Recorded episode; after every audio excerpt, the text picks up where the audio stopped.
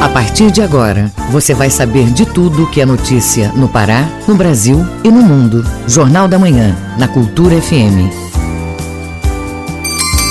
São 7 horas. Bom dia, ouvintes ligados na Cultura FM, no portal Cultura. Hoje, sexta-feira, 18 de dezembro de 2020. Começa agora o Jornal da Manhã com as principais notícias do Pará, do Brasil e do mundo. Apresentação, Joana Melo e João Paulo Seabra. Participe do Jornal da Manhã pelo WhatsApp 98563-9937. Mande mensagens de áudio e informações do trânsito. Repetindo o WhatsApp 98563-9937. Os destaques da edição de hoje. Belém e Ilhas terão maré alta nos próximos dias. Prefeitura de Belém emite decreto para ampliação do horário de funcionamento do comércio. Governo sinaliza aumento para 1.088 a estimativa para o salário mínimo em 2021.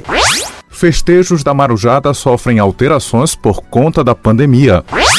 Bairro da Cabanagem é o primeiro território do programa Ter Paz a ser mapeado para o projeto Mapas Digitais.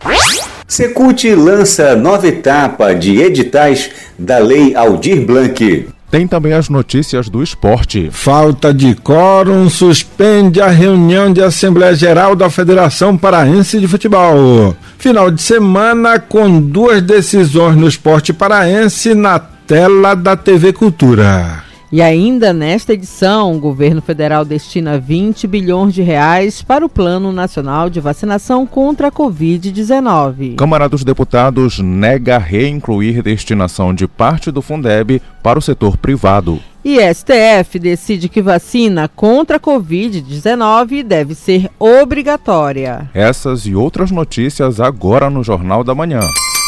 7 horas e 2 minutos. 7 e 2. O Pará é notícia. Uma mulher foi agredida por policiais civis dentro de uma embarcação no Marajó. A Polícia Civil informou que instaurou um procedimento para apurar o caso. Confira os detalhes com o correspondente Edilson Vale. Os 3 policiais civis, sendo 2 investigadores e um escrivão, lotados na cidade de Portel aqui do Marajó, foram afastados de suas funções após serem autuados em flagrante pelo artigo 33 da Lei 13.869, que trata sobre o abuso de autoridades, e pelo artigo 29 do Código Penal Brasileiro, pelo crime de lesão corporal. Eles também responderão um procedimento administrativo. O fato que levou os policiais a serem punidos ocorreu nesta quarta-feira, 16 de dezembro, após os mesmos tentarem intermediar uma confusão por espaço entre 2 mulheres no redário de um navio que saiu de Portel, fez uma parada em Breves e seguiu viagem para a capital do estado, chegando a Belém do Pará por volta das 7h30 da manhã desta quinta-feira, 17 de dezembro. O secretário de Segurança Pública do Estado do Pará, o Alamem Machado, diz que o governo do estado repudia a atitude e fala das providências que estão sendo tomadas. Lamentável o episódio ocorrido dentro da embarcação no Marajó. Fatos dessa natureza não caracterizam a atuação de quaisquer das forças de segurança do estado. O governo do Pará, de modo geral, repudia a atitude de imediato, inclusive aguardando a embarcação. Quando chegou a Belém, já viu uma equipe da delegacia de combate a crimes funcionais da Polícia Civil, que imediatamente conduziu todos os envolvidos até a Delegacia Geral, e está neste momento sendo feito um procedimento. 3 policiais civis lotados em Portel estão sendo autuados em flagrante neste momento. As testemunhas estão sendo ouvidas pelo crime do artigo 33 da Lei de Abuso de Autoridade, além de lesão corporal. Obviamente os fatos serão ainda esclarecidos em sua plenitude durante a instrução. De forma administrativa, está sendo decretado agora também pelo Delegado-Geral da Polícia Civil o afastamento preventivo dos 3 policiais das atividades fins, o que, além de não permitir com que retornem ao local, ele também retira armamento e carteira funcional dos policiais para que eles possam aguardar a conclusão desse procedimento sem estar em exercício das suas atividades, como prevê a lei. De Soura, Adelson Vale, Rede Cultura de Rádio. Terminal hidroviário do Nordeste do Pará chega a 85% das obras concluídas. Esse e outros destaques estão no Giro do Interior com Bruno Barbosa. Considerado o mais moderno do Brasil, o terminal hidroviário de Santarém deve ser concluído no primeiro semestre de 2021. O local vai ter espaços para instalação de lojas e quiosques e salas para órgãos de segurança e justiça. como Polícia Militar, Conselho Tutelar e Agência de Regulação e Controle dos Serviços Públicos do Pará, a ARCON. O terminal de cargas vai ter um galpão com mais de 6 mil metros quadrados. A construção do terminal também representa a criação de postos de trabalho, com a geração de 700 empregos diretos e 150 indiretos na região. No arquipélago do Marajó, a entrega de 7 kits de equipamentos de proteção individual e 7 motores de rabeta completos a extrativistas beneficiários do Programa Nacional de Fortalecimento da Agricultura Familiar na linha de financiamento Pronaf Floresta, aconteceu nesta quarta-feira, no escritório da Empresa de Assistência Técnica e Extensão Rural do Estado do Pará, Emater, no município de Melgaço. Segundo o escritório local da Emater, só em 2020 foram internalizadas 20 propostas para financiamento, com a aprovação de 10, sendo que 7 delas proporcionaram a aquisição dos motores de rabeta e dos EPIs. Na região sul do estado, a Secretaria de Estado de Transporte, CETRAN, vai entregar aos moradores de Cumaru do Norte uma ponte com 125 metros de extensão. A cerimônia de inauguração neste sábado conta com a presença do governador do Pará, Helder Barbalho. A obra, toda estruturada em concreto armado, foi construída na rodovia Vicinal Trairão, no trecho da PA 287 BR 235, e vai garantir o acesso a 60% das localidades do município, como as de Serra Azul, Mata Verde, Brilhante, Romaria, Estrela do Pará e Estrela do Maceió. Bruno Barbosa, Rede Cultura de Rádio. 7:07. 7:07. Jornal da Manhã. Informação na sua sintonia. Até o dia 20 deste mês, a maré alta e as chuvas podem colocar em risco áreas de Belém e das ilhas. A Defesa Civil do município faz o alerta. Confira na reportagem de João Paulo Seabra. Alerta para a cidade de Belém, Mosqueiro e demais ilhas da capital. O fenômeno da maré alta já está acontecendo desde terça-feira e ocasiona alagamentos. O técnico da Secretaria de Estado de Meio Ambiente e Sustentabilidade, Saulo Carvalho, comenta o ocorrido. A maré é um fenômeno astronômico caracterizado pela atração gravitacional que a Lua exerce sobre a massa da água do planeta. Então, em alguns períodos específicos em que a Lua atua, notadamente quando é Lua nova ou Lua cheia, esse satélite natural da Terra, ela tende a atrair a massa de água para ela, e isso causa uma variação na coluna de água na região onde a Lua estiver atuando. O risco da maré alta, que pode chegar a 3 metros de altura, vai coincidir com as chuvas fortes. O técnico da SEMAS, Saulo Carvalho, fala que o fenômeno faz parte do momento de transição que está ocorrendo na região. A equipe de previsão da SEMAS indica que já está ocorrendo uma transição, entre o período menos chuvoso para o período chuvoso aqui na região norte do estado.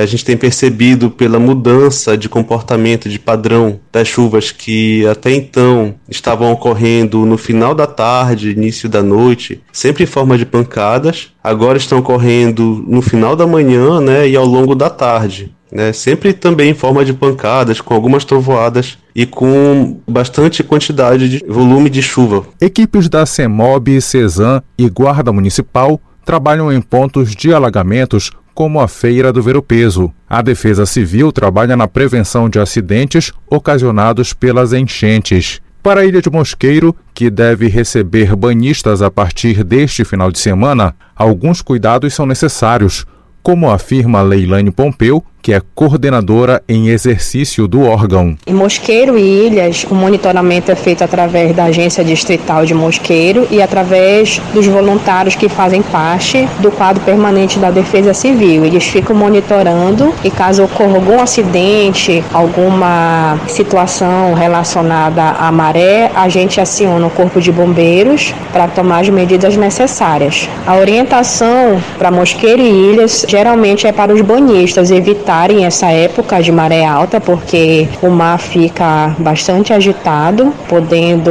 ocasionar algum tipo de acidente, como afogamento. Em Belém, nesta sexta e sábado, a maré alta deve ocorrer durante as madrugadas, entre 1 e 2 horas da manhã. Em Mosqueiro, até o domingo, a maré alta também deve ocorrer durante as madrugadas. João Paulo Seabra, Rede Cultura de Rádio. 7:10. 7:10. Ouça a seguir no Jornal da Manhã. STF decide que vacina contra a Covid-19 deve ser obrigatória. Cultura FM, aqui você ouve primeiro, a gente volta já. Estamos apresentando Jornal da Manhã. Minuto da Justiça. Pessoal, com o compadre Benezito chegou em casa doido, vai até perder a casa dele, devendo, é mais de 15 anos da PTU. Eu digo, compadre, pare esta pouca sem vergonhiza, o senhor já não está esta dívida toda, participe então pelo menos da coisa, da semana da conciliação, vai ter. Você pode resolver o seu problema lá, pessoal. Vai ter a semana da conciliação do Poder Judiciário. A expectativa da EMAD é 3.000 processos para ser resolvida. Participe disto. Vamos participar e vamos resolver os nossos problemas. Meu nome é Paminondas e este é o programa Escuta Mano Meu Recado, do Tribunal de Justiça do Estado do Pará. Já fizeste tua inscrição no edital de artes visuais da Lei Emergencial Aldir Blanc? Não esquece! O prazo de inscrição de projetos para artes visuais de todo o estado é até o dia 18 de dezembro. Acesse o site aldirblancartesvisuaispa.com.br para conhecer os termos do edital. Inscreve a tua ideia. Esperamos o teu projeto. Realização: Foto Ativa, Secult e Governo Federal. Apoio Cultura Rede de Comunicação. De segunda a sexta, às 14h, na Cultura FM, Coletânea. Produção e apresentação, Paulo Brasil.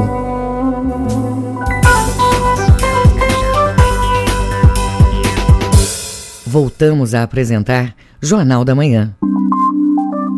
Previsão do tempo. De acordo com a Secretaria de Meio Ambiente e Sustentabilidade em Belém, região metropolitana, tempo quente e abafado nesta sexta-feira, com céu variando entre poucas nuvens a parcialmente nublado. São esperadas chuvas rápidas para o meio da tarde e decorrer da noite. Mínima de 24, máxima de 33 graus na capital paraense. Nordeste do estado deve ser marcado com sol por nebulosidade variável ao longo do dia. No final da tarde e começo da noite, tempo nublado. Pode cair chuvas em forma de pancadas, mínima de 22, máxima de 33 graus em Tomé Açu. Na região do arquipélago do Marajó, amanhã deve ter tempo parcialmente nublado, com eventos de chuvas sobre a região. Em breves, mínima de 24, máxima de 32 graus. 7:13. 7:13. Jornal da Manhã. Você é o primeiro a saber. O trânsito na cidade. E agora temos as notícias do trânsito ao vivo com o repórter Marcelo Alencar, que nos conta como estão as ruas nesta sexta-feira. Bom dia, Marcelo. Bom dia, João Paulo. Bom dia a minha querida apresentadora Joana Melo e todos os ouvintes do Jornal da Manhã. A gente começa falando da movimentação, da trafegabilidade do trânsito nas principais ruas e avenidas e na BR, começando pela BR-316, João, que mostra um trânsito bastante tranquilo nas primeiras horas desta manhã de sexta-feira, do entroncamento até ali próximo do viaduto do Coqueiro, em ambos os sentidos. Situação contrária que acontece na BR-316, do trecho dali, do Instituto Evandro Chagas, até a altura um pouquinho antes do shopping que fica em Ananindeua, no sentido Marituba-Ananindeua. Nesse trecho que eu acabei de explicar, está havendo um pequeno congestionamento, que já formou realmente uma imensa fila de veículos que tem velocidade média de 13 km por hora. Vamos verificar agora a movimentação na Avenida Almirante Barroso, que mostra um trânsito bastante intenso em ambos os sentidos, de São Brás até no entroncamento. Visconde Souza Franco vai fluindo bem, João Paulo II no sentido de Ananindeua para Belém, está bastante movimentado, chega até a engarrafar ali na esquina da Perimetral. E a gente alerta que o trânsito na João Paulo II, em ambos os sentidos, já está liberado. A obra de drenagem e pavimentação da Avenida João Paulo II foi concluída nesta quinta-feira. E na avaliação de alguns condutores, a obra já apresenta melhoras na mobilidade. Bora verificar agora a situação do trânsito na Augusto Montenegro. Vai fluindo bem, sem nenhum tipo de problema. Celso Moncher com a rua São Domingos, no bairro da Terra Firme, também flui tranquilo. Gentil Bittencourt, o trânsito segue normal. Cipriano Santos com a Avenida Almirante Barroso, o trânsito está bastante movimentado, João. Bastante carros, veículos e principalmente ônibus circulando agora pela manhã. A Avenida Bernardo Saião com a José Bonifácio, no bairro do Guamá, o trânsito está tranquilo. Doutor Freitas com a Avenida Rolo Maiorana também vai fluindo bem. São essas informações do trânsito da manhã de hoje. Marcelo Alencar, direto da redação, para o Jornal da Manhã. Volta com vocês, João Paulo Seabra e Joana Melo. Ok, Marcelo, obrigado, bom dia, bom trabalho. 7:16. 7:16. Jornal da Manhã. Informação na sua sintonia.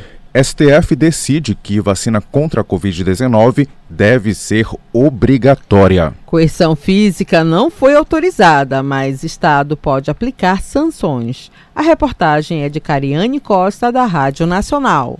Por unanimidade, os ministros do Supremo Tribunal Federal votaram a favor de medidas para obrigar a vacinação contra a Covid-19, mas não no sentido de uma pessoa ser forçada fisicamente a se vacinar. A decisão autoriza o governo federal ou estados e municípios a impor restrições aos que se recusarem a fazer a imunização. E que restrições seriam essas? Deixar de receber um benefício social ou ter a matrícula na escola negada ou ainda não poder frequentar determinados lugares, mas essas restrições devem estar previstas em lei, segundo o voto do ministro relator Ricardo Lewandowski. A proibição de coação física para impor a vacina foi reforçada no julgamento por todos os integrantes da corte, como a ministra Carmen Lúcia. Não por uma vacinação forçada, porque nós já dissemos até que até a condução coercitiva não é possível, que dirá a coerção física para levar alguém a ser vacinado. Mas evidentemente que as medidas indiretas são possíveis de serem adotadas, como são adotadas o tempo todo em relação a uma série de providências, e nunca ninguém disse que o voto obrigatório seria inconstitucional, até porque está na Constituição, ou que a exigência de determinados cumprimentos para sair do país ou para entrar neste ou naquele país fossem contrários à ordem democrática de preservação das liberdades. Em suas falas, os ministros entenderam que é constitucional a obrigatoriedade da vacina e que saúde coletiva não pode ser prejudicada por uma decisão individual. Eles também argumentaram que é preciso o consentimento do cidadão e que se vacinar é um ato de solidariedade. Para a ministra Rosa Weber, é constitucional a obrigação do Estado e dever de proteger a saúde da sociedade. Os ministros também decidiram que os pais não podem deixar de vacinar filhos por convicções filosóficas e religiosas. O relator da ação, ministro Luiz Roberto Barroso, defendeu a tese que as crianças não podem deixar de ser vacinadas por convicções pessoais de seus responsáveis. O poder familiar não autoriza que os pais, invocando convicção filosófica, coloquem em risco a saúde dos filhos. A decisão do Supremo dá aos estados e municípios e à União poder para impor sanções. Somente Nunes Marques divergiu. Para ele, a vacinação pode ser obrigatória, mas votou para que a medida dependa de autorização do Ministério da Saúde e que seja adotada apenas em último caso. Da Rádio Nacional em Brasília, Cariane Costa. A Secretaria de Saúde do Pará, SESPA, confirmou nesta quinta-feira mais 935 novos casos de infectados com o novo coronavírus e 6 óbitos. Agora, são 284.774 casos e 7.042 óbitos no estado. De acordo com o boletim, são 175 novos casos de Covid-19 e 4 óbitos cadastrados ontem e nos últimos 7 dias. Em relação à subnotificação das prefeituras, confirmaram mais de 760 casos e 2 óbitos acontecidos em dias anteriores. O Pará possui, até então, 265.189 recuperados, 40.837 casos descartados e 752 casos em análise.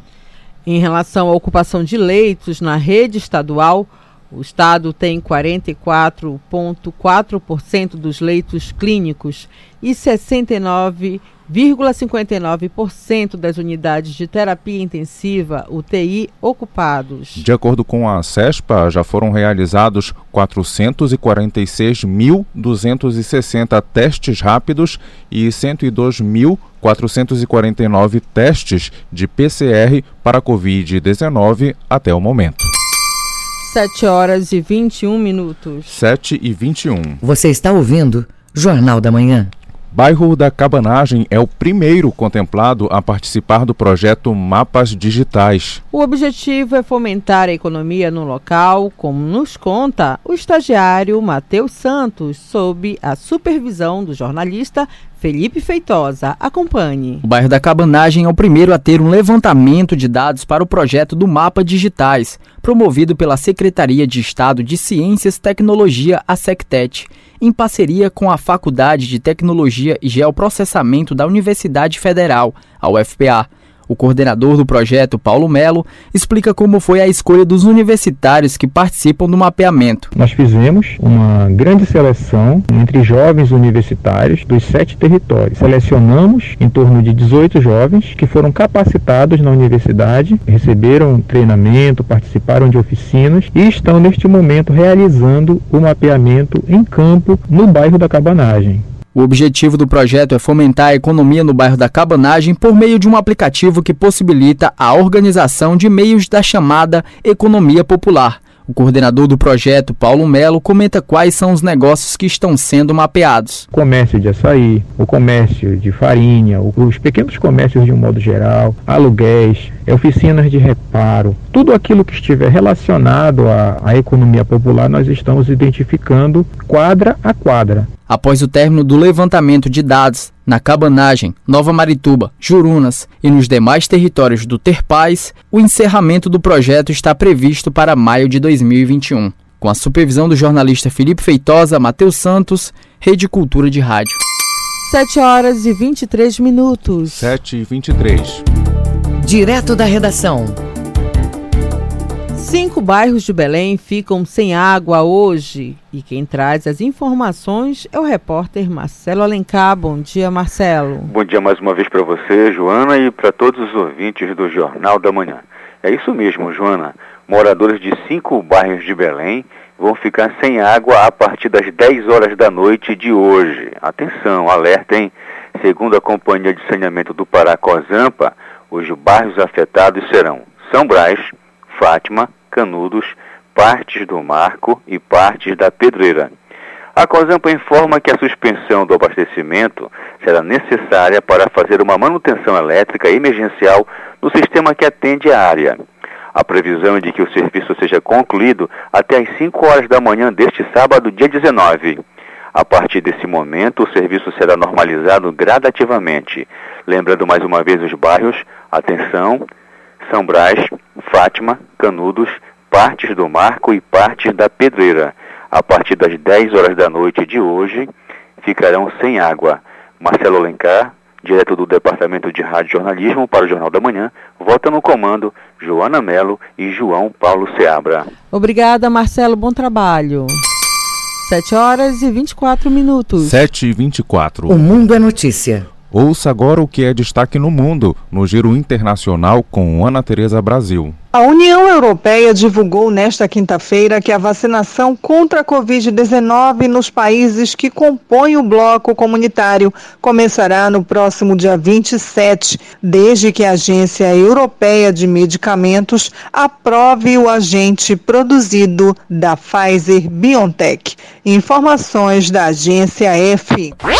Um resultado positivo para testes de detecção do novo coronavírus do presidente da França, Emmanuel Macron, divulgado nesta quinta-feira, fez com que vários líderes políticos europeus entrassem em isolamento como medida preventiva. O chefe do governo francês também presidiu nesta semana encontros do Conselho de Ministros e do Conselho de Defesa, mas o gabinete de Macron informou que nenhum dos participantes está isolado. Houve uso de máscara e respeito ao distanciamento. Informações da Agência F.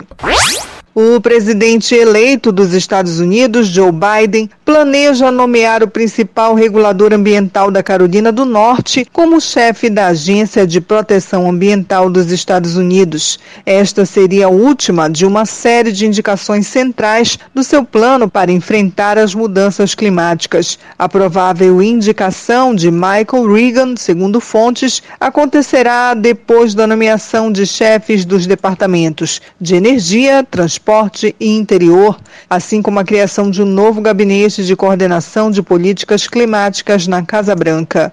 O objetivo de Biden é levar os Estados Unidos a um saldo zero na emissão de gases de efeito estufa até 2050, uma tarefa antes inimaginável que exigirá que o segundo maior emissor do mundo revolucione grandes partes da sua economia, de carros, caminhões e aviões, a usinas de energias, fazendas e prédios. Biden, que assumirá o poder em 20 de janeiro, também prometeu que a sua principal prioridade será enfrentar a pandemia de coronavírus, que matou mais de 307 mil norte-americanos. Informações da agência Reuters.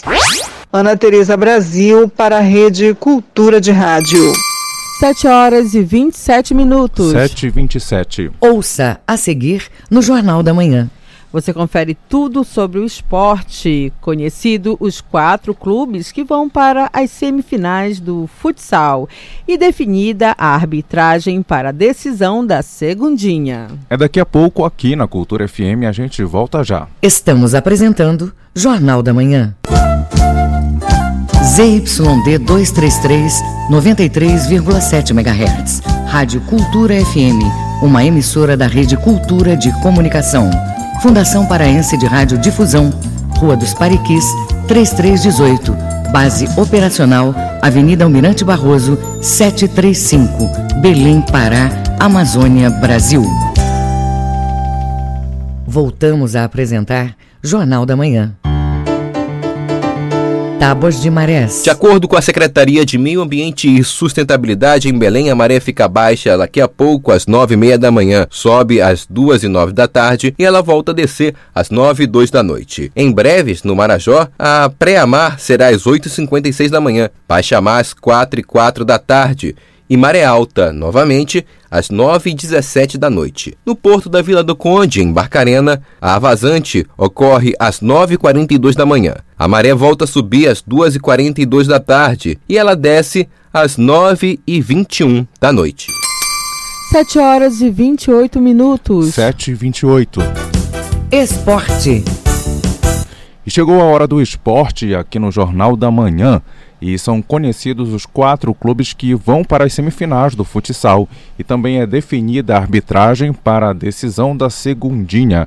Quem tem as informações é o Manuel Alves. Resultados dos 2 jogos disputados ontem à noite pelo Campeonato Paraense de Futsal da categoria principal. Aqui em Belém, na quadra dos Capuchinhos, Smack 4, Chause 2. E em Mocajuba, Skylândia local 5, Bregafor, representante de Breves, 3. Resultado esse já nos pênaltis após 3-0 para o Skylândia no tempo normal e 0-0 na prorrogação. Com isso, Smack e Skylândia se classificaram para as semifinais e vão se juntar ao Cristal de Goianésia e ao Clube do Remo.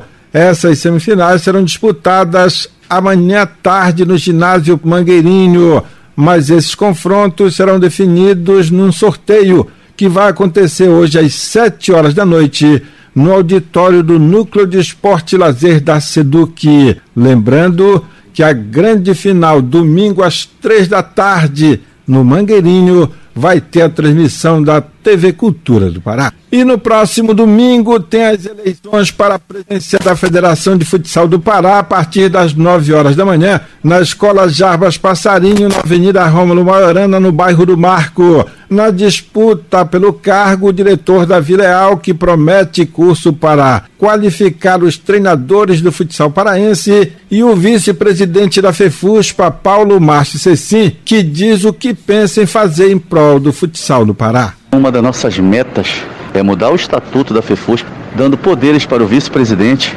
até para poder movimentar a conta, que hoje a federação, só quem pode movimentar a conta é o presidente. Outra providência nossa é devolver a FEFUSPA para os clubes, pois hoje eles são tolhidos de muitas coisas por imposição de regulamentos e formas de disputa. Baixaremos as taxas de legalização de atleta, legalização de equipe. Definida a arbitragem para a decisão do Campeonato Paraense de Futebol Profissional da 2ª Divisão, que vai ser domingo, às 9h30 da manhã, no estádio Francisco Vasques, entre Tunaluso Brasileira e Gavião de São Geraldo do Araguaia. O árbitro central será Danilo Lopes Viana, com assistências de Nayara Lucina Soares e Felipe Souza da Silva. Esse jogo será transmitido ao vivo pela TV Cultura para todo o estado do Pará. A Federação Paraense de Futebol decidiu suspender a reunião de Assembleia Geral que estava marcada para ontem à tarde. É que dos 79 clubes e ligas aptos a votar, somente 53 compareceram. E o estatuto, nesse caso, exige que houvesse pelo menos 59 clubes representados. No Bainão, os treinos do Remo para o Repá de domingo vão até amanhã. O técnico Paulo Bonamigo tem esperança de contar ainda com Eduardo Ramos. Estamos conversando com o departamento médico. A ideia era de poder, pelo menos, utilizá-lo alguma parte do jogo. Ele está no período de transição já há uns 3 dias. Vamos avaliar esses últimos 3 dias aí e conversando com ele para a gente não correr risco também mais para frente. O Paysandu decidiu pagar salários atrasados para os jogadores e também funcionários. Tudo isso para motivar mais ainda o elenco, pensando no Repá de domingo. O meio-campista Uchoa ainda é dúvida no time do técnico João Brigatti. Se ele não jogar, um dos mais cotados para ficar com essa vaga seria o Serginho, que diz que o Paysandu está contando com esses 3 pontos do Repá na matemática da classificação para a Série B. Cada ponto que a gente soma, a gente está mais perto do acesso. Fazer 6 pontos agora em 2 jogos vai ser muito importante. Então a gente tem uma convicção de que temos que buscar a vitória para continuar somando pontos. Com isso, nós encerramos o Bloco do Esporte hoje no Jornal da Manhã desta sexta-feira, que segue aqui pela 93.7 Rádio Cultura FM e a Rede Cultura de Rádio. 7h33. 7h33. Fique sabendo primeiro, Jornal da Manhã, aqui na Cultura FM. Os números da economia. Comércio de Belém amplia horário de atendimento até às 10 horas da noite. Apesar do decreto que busca fomentar a economia da cidade, os lojistas não estão otimistas com as vendas de final de ano. A reportagem é de Marcelo Alencar. A ideia é ampliar o atendimento até às 23 horas, com isso evitar aglomerações nas ruas e lojas e conter a proliferação da Covid-19. A ampliação do horário de 1 hora a mais ainda não está prevista na convenção dos 2 sindicatos, patronal e funcional. O presidente do Sindilojas, Joy Colares, comenta qual o possível impacto da medida nas vendas. De forma nenhuma se pretende com isso aumentar a nossa venda, é apenas para melhor atender ao público. De acordo com o Sindilojas, a permissão vai começar a funcionar apenas a partir deste sábado, dia 19, e segue até o dia 23 de dezembro. A mesma situação também deve acontecer após as comemorações do Natal. Hoje, o horário ainda segue normal até às 10 horas da noite. A partir de amanhã até o dia 23 de dezembro, os shoppings funcionarão até às 11 horas da noite. Joy Colares traz os detalhes sobre a reunião que hoje vai estabelecer o acordo de trabalho no comércio entre os sindicatos. Fechamos o acordo durante o dia de hoje até às 23 horas. Aproximadamente 10 mil pessoas devem circular por dia durante a semana do Natal. Marcelo Alencar, Rede Cultura de Rádio. O governo federal prevê aumento do salário mínimo para R$ 1.088. A medida deve ter impacto de 7,4 bilhões nas contas públicas em 2021. O repórter Isidoro Calixto tem as informações. O reajuste se deve a um repique da inflação e à revisão da projeção para o Índice Nacional de Preços ao Consumidor, INPC, usado para cumprir o objetivo da Constituição de manter o poder de compra do salário mínimo. O economista Nélio Bordalo Filho comenta a decisão. O governo, em seus estudos, ele faz um aumento que é possível, né? Então, não houve uma valorização realmente significativa, possivelmente equiparando aí a inflação, não houve um ganho real com relação a esse reajuste no salário. O valor representa R$ 21,00 de aumento em relação à projeção de R$ 1.067,00 que estava na proposta do Orçamento Geral da União, enviada ao Congresso no fim de agosto. A medida deverá ter impacto de R$ 7 bilhões e 400 milhões de reais nas contas públicas em 2021. Para o economista Nélio Bordalo, o reajuste está muito abaixo do necessário para o assalariado brasileiro. O aumento realmente não é justo, né? Existe uma pesquisa, um estudo, inclusive do DIEESE, que o salário mínimo do trabalhador deveria ser em torno de R$ 4.000 para que ele pudesse fazer face a todos os seus compromissos e ter uma boa qualidade de vida. Só que esse valor de R$ 4.000 iria impactar negativamente na estrutura da economia do país também, em função das empresas não suportarem esse tipo de aumento, porque isso ia refletir em aumento no preço dos produtos e também nos governos federal, estadual e municipal. De 2012 a 2019, o salário mínimo era reajustado por uma fórmula que seguia a variação do INPC do ano anterior, mais o crescimento do Produto Interno Bruto, PIB, registrada 2 anos antes. O salário mínimo de 2020 em diante passou a ser corrigido apenas pelo INPC do ano precedente, de forma a não descumprir a Constituição. Isidoro Calixto, Rede Cultura de Rádio. Governo federal destina 20 bilhões de reais para o Plano Nacional de Vacinação contra a Covid-19. Saiba mais detalhes na reportagem de Alan Barbosa, da agência Rádio Web. O presidente Jair Bolsonaro assinou medida provisória nesta quinta-feira, destinando 20 bilhões de reais ao Ministério da Saúde para que a pasta viabilize a estratégia de vacinação contra a Covid-19 no Brasil.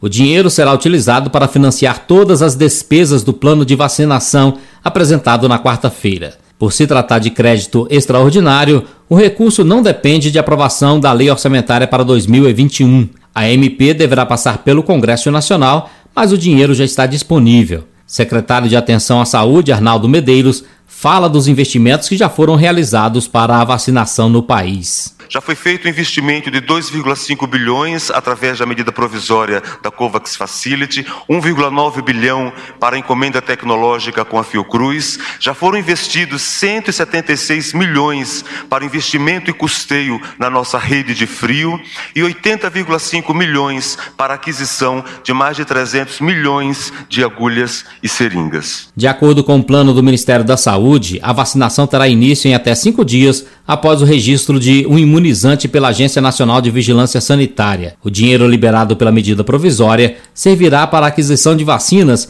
que ainda estão em fase de negociação. São os casos da vacina produzida pelo Instituto Butantan, de 70 milhões de doses da Pfizer e de 38 milhões de doses da Janssen. Também existem memorandos de entendimento não vinculantes de intenção de acordo com a Bharat Biotech, fabricante da Covaxin, Moderna e Gamaleya, responsável pela vacina Sputnik V. De Brasília, Alan Barbosa.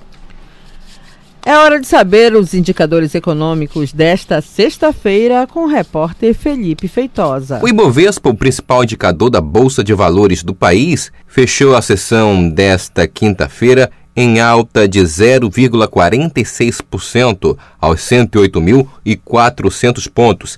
É a maior pontuação desde 23 de janeiro, quando atingiu o recorde nominal. O dia foi positivo para os investidores, principalmente com a observação em relação ao início da campanha de vacinação nos Estados Unidos. Em relação ao dólar, a queda foi de 0,54%. A moeda americana está cotada atualmente a R$ 5,79. Já o euro fechou a sessão desta quinta em leve alta, 0,19%. A moeda vale atualmente R$ 6,22. Cada grama do ouro é cotado hoje a R$ 308,92. E a caderneta de poupança com aniversário nesta sexta-feira rende 0,5%. Felipe Feitosa, Rede Cultura de Rádio. 7h40. 7h40. Direto da redação. As avenidas Augusto Montenegro e Mário Covas e a BR-316 ficam no escuro no início da noite desta quinta. O Marcelo Alencar, direto da redação, conta os detalhes. É verdade, João. A situação foi muito complicada. Partes da BR-316 entre os municípios de Belém e Marituba, na região metropolitana, ficaram sem energia elétrica na noite desta quinta-feira, dia 17. João, Joana, o serviço foi interrompido desde as imediações do Shopping Castanheira até a barreira da Polícia Federal. No entanto, segundo a Equatorial Energia, o abastecimento na região já foi normalizado. De acordo com a concessionária, a interrupção foi ocasionada por um problema técnico na subestação que atende essas áreas. A empresa disse que apura as causas do imprevisto. Moradores e motoristas da região relatam que a falta de energia também ocorreu em áreas das rodovias Augusto Montenegro e Mário Covas. A interrupção ainda afetou alguns trechos do bairro da Cidade Nova, em Ananindeua, mas nesse perímetro o serviço foi normalizado por volta das 6 horas da tarde. Em nota, a Equatorial Energia lamentou os transtornos e disse que trabalhou para atuar de imediato na situação. Mas quem acompanhou ontem a situação realmente foi muito complicado, João e Joana. Marcelo Alencar, direto da redação, volta com vocês. E obrigado, Marcelo, e até daqui a pouco. 7h42. 7h42. Ouça a seguir no Jornal da Manhã. Festividade de São Benedito em Bragança terá mudanças durante a pandemia. Cultura FM, aqui você ouve primeiro, a gente volta já. Estamos apresentando Jornal da Manhã. Vem ver o Natal do Pátio Belém. O Natal do nosso jeito, com as nossas cores, cheiros e sabores. E no nosso Natal, o presente também é especial. Cada R$300 em compras, você troca por um cupom para concorrer a um Mercedes GLA 200 FF Style, com cupons em dobro aos domingos e segundas. Vem ver o Natal Pátio Belém, o Natal paraense de coração. O sonoro 7 Cordas de Paulinho Moura, a serviço de sambas, chorinhos e chorões. Foi noite dessas. Essa ideia surgiu, Pardal, bora fazer uma escola de música, vamos fazer uma escola de choro. O Choro do Pará está para Belém, como a Escola Portátil de Música está para o Rio de Janeiro, né? A Escola Portátil completou agora 20 anos e o Choro do Pará completa 15, são escolas de música, essencialmente de choro. E aqui, gratuito, totalmente gratuito aqui. Músico, compositor, Paulinho Moura é o nosso convidado no Brasil Brasileiro, neste sábado, 19h. Voltamos a apresentar Jornal da Manhã. Previsão do tempo. A meteorologia aponta para o Baixo Amazonas e Caia Norte tempo nublado ao longo desta sexta-feira. Devem cair chuvas fracas em áreas isoladas, mínima de 23, máxima de 31 graus em Santarém. Para o sudoeste paraense, manhã de céu variando entre poucas nuvens a parcialmente nublado. O tempo pode ficar instável em áreas isoladas ao longo da tarde e início da noite. Em Itaituba, mínima de 24, máxima de 33 graus. No sudeste do estado, é previsto tempo parcialmente nublado pela manhã. Entre a tarde e o início da noite, o clima pode ficar fechado e são esperadas chuvas leves em pontos isolados. Mínima de 24, máxima de 32 graus em Marabá. 7h44. 7h44. Jornal da Manhã. Informação na sua sintonia. Política. Câmara nega reincluir destinação de parte do Fundeb para o setor privado. Texto que regulamenta Fundo da Educação Básica vai à sanção. Confira na reportagem de Cariane Costa, da Rádio Nacional. Com 286 contra e 163 votos a favor, a Câmara dos Deputados aprovou nesta quinta-feira a regulamentação do Fundeb e retirou do texto o trecho que permitia a destinação de recursos para o setor privado. A matéria segue agora para a sanção presidencial. O Fundeb é o Fundo de Manutenção e Desenvolvimento da Educação Básica e de Valorização dos Profissionais da Educação. Foi criado para financiar a educação básica pública em todo o país. O Partido Novo queria reincluir o trecho que tirava até 16 bilhões de reais das escolas públicas para investir em escolas privadas sem fins lucrativos. O deputado Marcelo Van Hatten chegou a acusar os colegas de preconceito. E ter a possibilidade que escolas confessionais e sem fins lucrativos também possam acessar recursos desde que conveniadas com o poder público é nada mais do que lógico. Há um preconceito aqui contra crianças que estudam em escolas confessionais e sem fins lucrativos. O deputado Alessandro Molon, do PSB, rebateu o colega e disse que o dinheiro público é pouco e é preciso fazer chegar nas escolas públicas, que são as que mais precisam. O que nós queremos com a destinação dos recursos públicos para a escola pública é permitir que os alunos dessas escolas tenham acesso a uma educação de qualidade, tanto quanto aquele aluno da escola confessional, da escola privada. Para o relator, deputado Felipe Rigoni, a proposta aprovada é um avanço para a educação brasileira.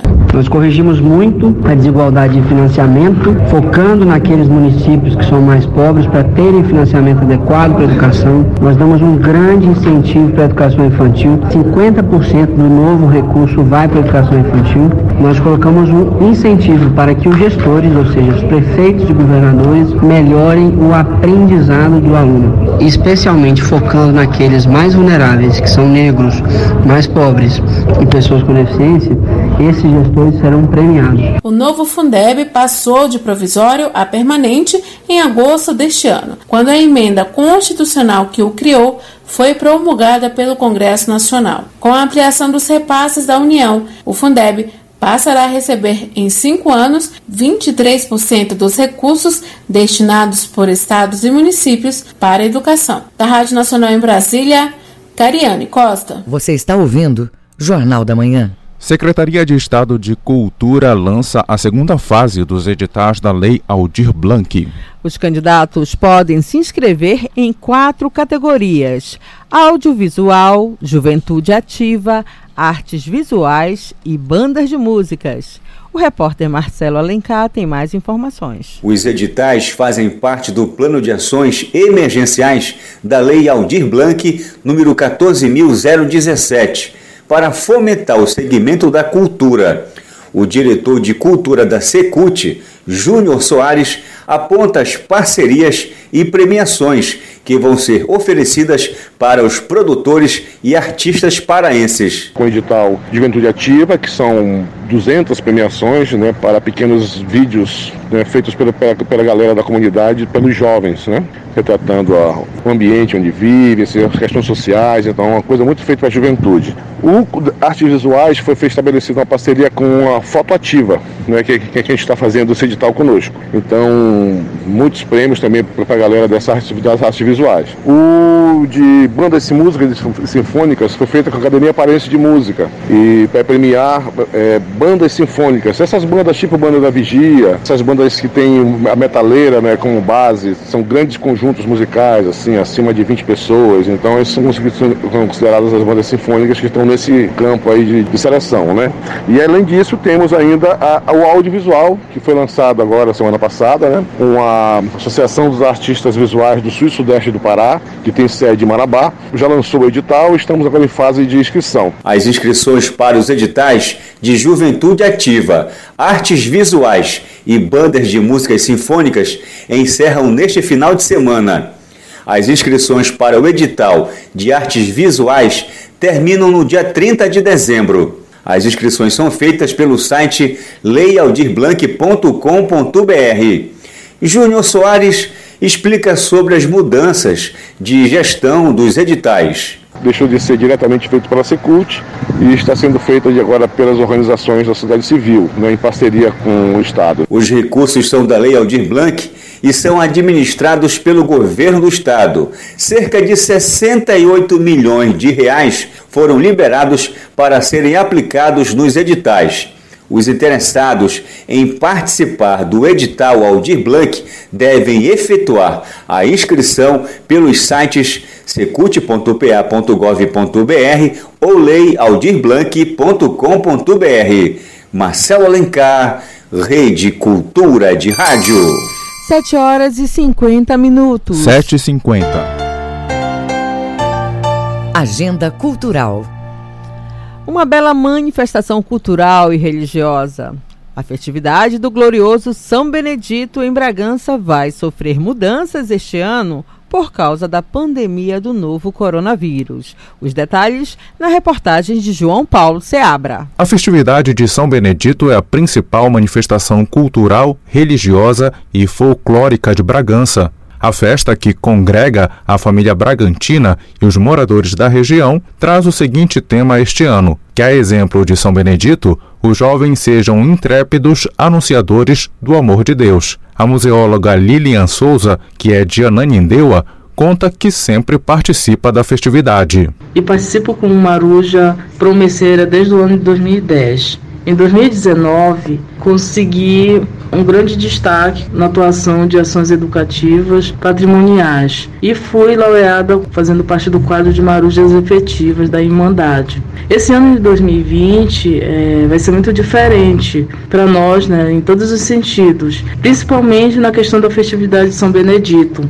Um grande acontecimento, né, que envolve marujas e maruja durante o ano todo, que são as ladainhas, que são as peregrinações. Antes da pandemia, a programação religiosa era formada por missas, novenas, ladainhas, procissão fluvial e terrestre. A programação cultural contava com rituais de apresentação da marujada, shows católicos, de bandas e cantores regionais. Neste ano, por conta da pandemia da Covid-19, a festividade do glorioso São Benedito de Bragança, a de número 222, não será realizada conforme os costumes e as tradições, como informa o secretário de Cultura de Bragança, Vinícius Reis Oliveira. Nós não teremos a realização, por exemplo, da maior concentração de pessoas, que seria a procissão. É uma procissão que gera em torno de 100 mil pessoas que acompanham a procissão de São Benedito. Esse ano será feita de forma, através de uma carreata, com a finalização de uma missa, cumprindo todas as medidas de proteção contra o Covid-19. Entre os eventos cancelados da programação, que já começa hoje, estão as apresentações da marujada e os eventos que geram aglomeração. No dia 26 de dezembro, será feito um passeio em carro aberto pelas ruas de Bragança, com a imagem do glorioso São Benedito do Andor. O secretário de Cultura de Bragança, Vinícius Reis Oliveira, explica que diversas programações serão realizadas de forma online. Há na programação a apresentação de lives culturais para que a gente possa representar a festividade de São Benedito. Além disso, nós teremos também apresentação de documentários, de vídeos, né, que relembrem e homenageiem a marujada e a festividade de São Benedito em sua grandiosidade. A programação online pode ser acompanhada pelas redes sociais @SãoBeneditoBragança no Instagram e no facebook.com/Igreja São Benedito Bragança PA. João Paulo Seabra, Rede Cultura de Rádio. Espaço Cultural em Belém abre programação com músicas brasileiras e paraenses. Ouça na reportagem de Felipe Feitosa. A programação inicia hoje com o músico Luiz Girard. Para o fim de semana tem samba, música latina e eletrônica, a partir das 16h com o DJ Residence e o grupo Fé no Batuque. O coordenador do Espaço Apoena, Anderson Moura, fala sobre as atrações que vão se apresentar ao longo dos próximos dias. Bom, a programação no mês de dezembro começa nas terças-feiras, com o coletivo BTU apresentando o projeto Ondas Sonoras do Pará ao Caribe. A programação é gratuita, funcionamento até às 0 horas. Na quarta-feira, a gente apresenta as Quartas Tropicais, com o DJ Rony do Guamá e a banda Farofa Tropical. O ingresso é R$ 10,00. Na quinta-feira, a gente apresentou a Silvinha Tavares, que no seu repertório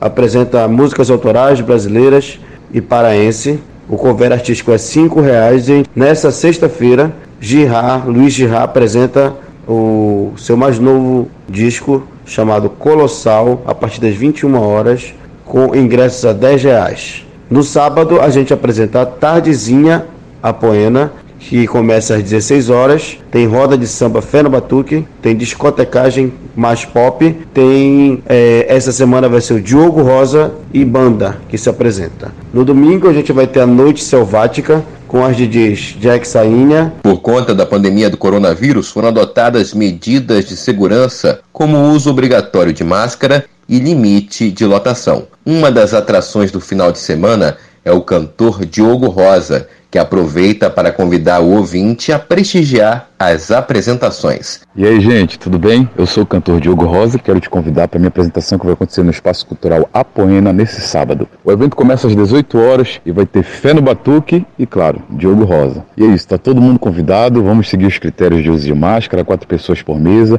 para que a gente possa se divertir com segurança. Aguardo todo mundo lá. O espaço não vai ter eventos nas vésperas de Natal e do Ano Novo. O Apoena fica na Avenida Duque de Caxias, número 450, no bairro de Fátima. Informações nos telefones 98213-6071 e 98158-0829. Felipe Feitosa, Rede Cultura de Rádio. 7 horas e 56 minutos. 7h56. Últimas notícias no Jornal da Manhã. E o Festival da Canção da Transamazônica realiza premiações e shows. O repórter Marcelo Alencar tem os detalhes ao vivo. É com você, Marcelo.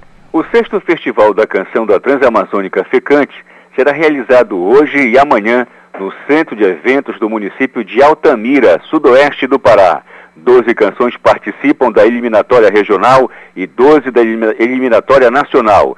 Serão distribuídos R$ 34.500 em prêmios. Haverá shows de Lia Sofia, Ellen Babi, Marisa Black e Alan Carvalho. O evento será transmitido ao vivo pelo site fecante.com.br. O objetivo do festival é estimular a criação, produção e difusão musical no Brasil e no Pará. O Fecante também estimula a geração de renda e qualificação do trabalho na região por meio de cursos. Joana, este ano será realizada a oficina de canto durante o evento. O 6º Fecante tem apoio da Lei Semear do Governo do Pará. A programação musical começa logo mais a partir das 8 horas da noite pelo site fecante.com.br. Marcelo Alencar, direto da redação, para o Jornal da Manhã, volta com vocês, Joana Melo e João Paulo Seabra. Obrigado, Marcelo. Bom dia para você. São 7 horas e 58 minutos. Termina aqui o Jornal da Manhã desta sexta-feira, 18 de dezembro de 2020. Na apresentação, João Paulo Seabra e Joana Melo. Se você quiser ouvir esta ou outras edições do Jornal da Manhã, acesse a conta do Jornalismo Cultura no Castbox.fm. Outras notícias você confere a qualquer momento na nossa programação. Acompanhe agora o Conexão Cultura. Uma excelente sexta-feira para você e até amanhã. O Jornal da Manhã é uma realização da Central Cultura de Jornalismo.